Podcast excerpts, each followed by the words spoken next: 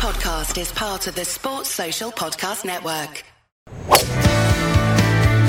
This is Late Tee Time, the golf betting podcast that finds the best betting value closer to the first shot being struck than anyone else.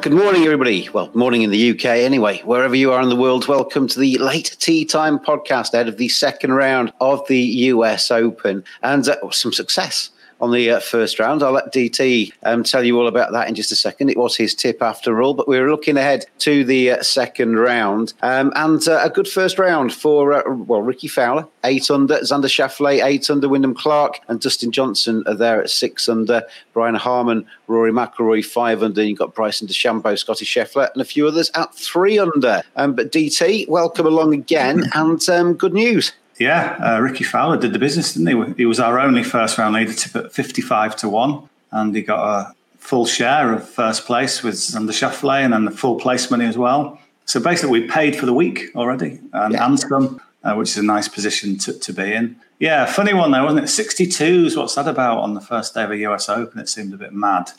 Um, so the big question today then must be do the USGA hit back? Do they retaliate? Do they think you can't be doing this to our tournament um, and make it ultra tough? I mean, the, the, weather obviously you can't control that, but you can control the pin placements and how far some of the tees are going to be pushed back up or pushed forward. So, so yeah, my feeling is surely they'll try and get a grip on this scoring now, and then it'll it'll just be very hard. And when that's the case, you normally don't see an awful lot of movement mm. at the top end of the leaderboard. So that's sort of going to frame the way I, I play this now. Because the US Open historically has always been fairly low scoring, hasn't it? It's not been a an 18 under 22 under kind of victory target. It's been more it's been more attritional I'd suggest. Yeah, it's always the hardest one, isn't it? Not normally. I mean, six under has won for the last three years, but we've had wins with uh, Brooks Koepka won over par. I think Justin Rose won at Merion, won over par or over par. So yeah, this is crazy to see 62s in there. And uh, to be to be honest, I was sort of celebrating Fowler, and then I thought, well, I'll, I'll go to bed now at sort of like half one, and then oh, hang on, so he might get caught here. So I kept refreshing my phone. Yeah. While I was lying in bed, so I should have just stayed up and watched it anyway. But a few people got close. Dustin Johnson got to seven under, and then he had a, a bit of a, a, loose shot at the last, thank goodness. But yeah, Fowler did the business. So um, the next question then is who leads after round two, and that's a market I'm going to have a quick look at. Although it's not going to be very exciting in terms of price. Well, before you do that, um, the um, st- uh, two other tips that we had yesterday: Scottie Scheffler, Viktor Hovland. Scottie Scheffler to be leading after the third round, and Viktor Hovland to win the thing. I mean, they're not out of it, are they? Viktor's one under, um, Scottie's uh, uh, three under. They're very much in that chasing pack. Yeah, um, probably liked Hovland to be a bit nearer.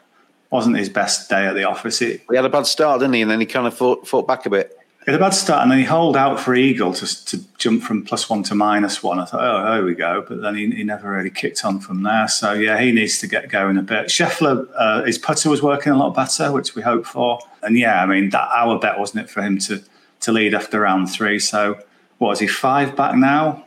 Mm. I'd want him maybe just two or three back after today, after round two, uh, to be a bit of confidence there. But if you add his put into the way he's hitting it or has been hitting it, yeah, he must have a, a, a good chance.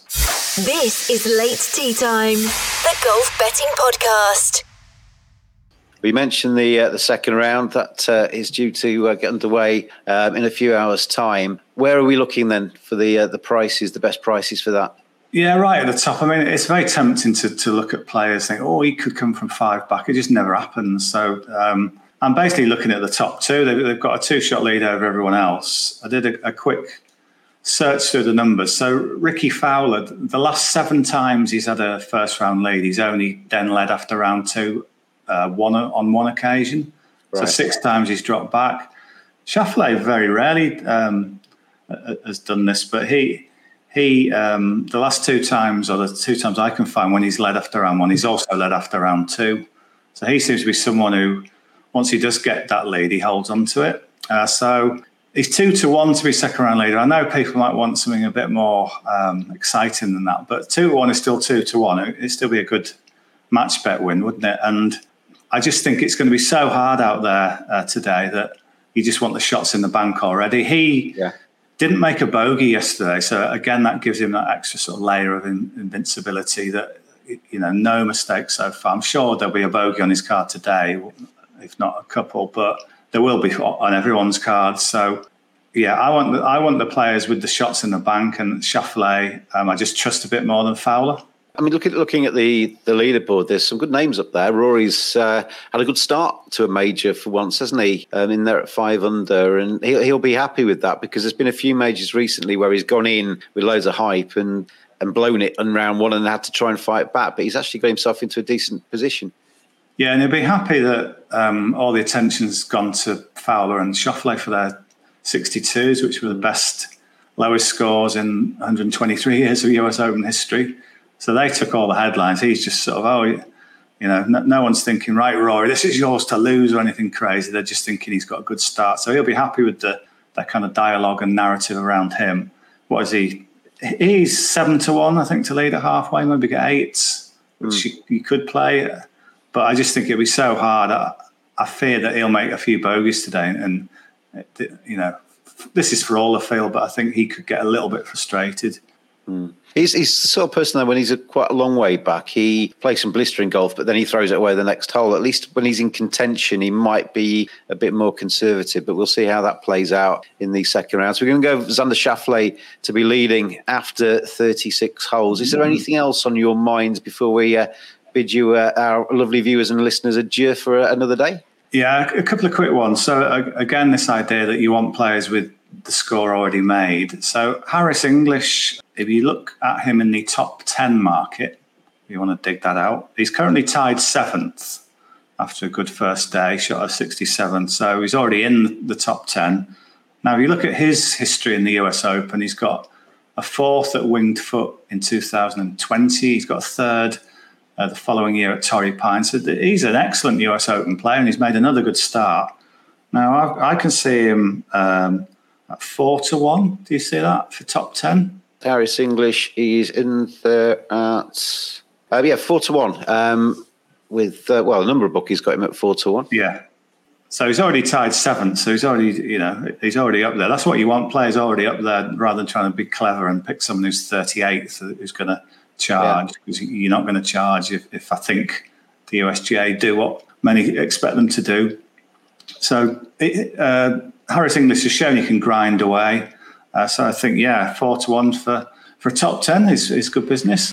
This is late Tee time. The last word in golf betting with James Buttler and Dave Tindall. And then the other one I've got is the top live player. Now, the, the LIV players did quite well yesterday. DJ obviously shot um, his sixth under, but the, the, one I like at the price is Bryson DeChambeau. He shot three under in round one. Yeah. And yeah. it just look he looks very much in control of himself. There's no sort of craziness and all he's trying to do is hit it 500 yards and he's almost become normal again hasn't he yeah it's like everything's toned down and yeah. even in an interview he just sounds you know toned down it's almost like this diet he's on a much suitable more suitable diet he said his dad had, had, had health problems and that had made him think mm, maybe mm having all this 50 million calories a day isn't a good idea because he was getting inflammation and I don't know, he just looks like he's more balanced now. So mm. uh, that's going to translate to good golf. And we saw him finish fourth in the uh, USPGA. But six to one. I mean, I know there's a few good, you know, LIV players who've made a good start. Uh, Niemann's done quite well. Uh, Cameron Smith there, but DeChambeau three under after that first round, he's, he's, just got a very good record in, in majors, especially when he starts well. D, DJ is obviously the one who's favourite for that market, but in the USPGA, he started like this, started really well, and then he shot, I think, 374. Mm. So I just, and his putter was cold yesterday. I know you can read that as well. Imagine if his putter was good, given how well he played, but I think it's just going to sort of get to him in the end. I think you will have to hold these eight and ten footers for par, and I just think DJ's a little bit more flaky at the minute. So DeChambeau six to one, I think he is to be the top LIV player.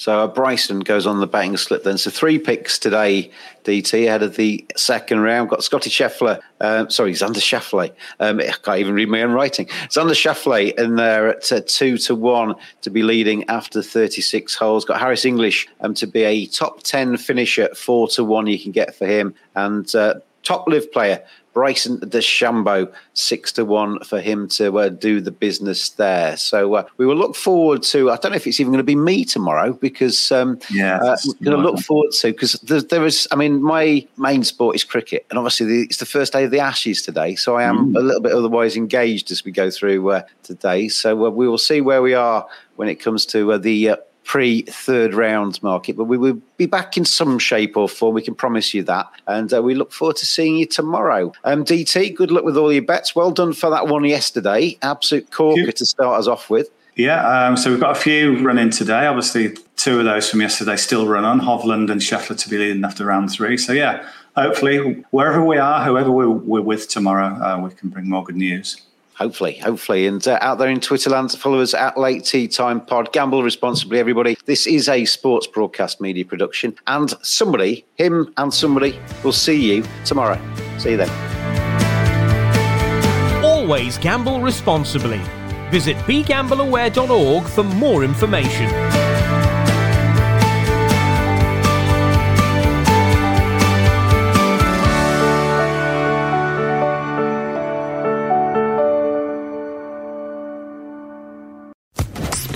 Podcast Network.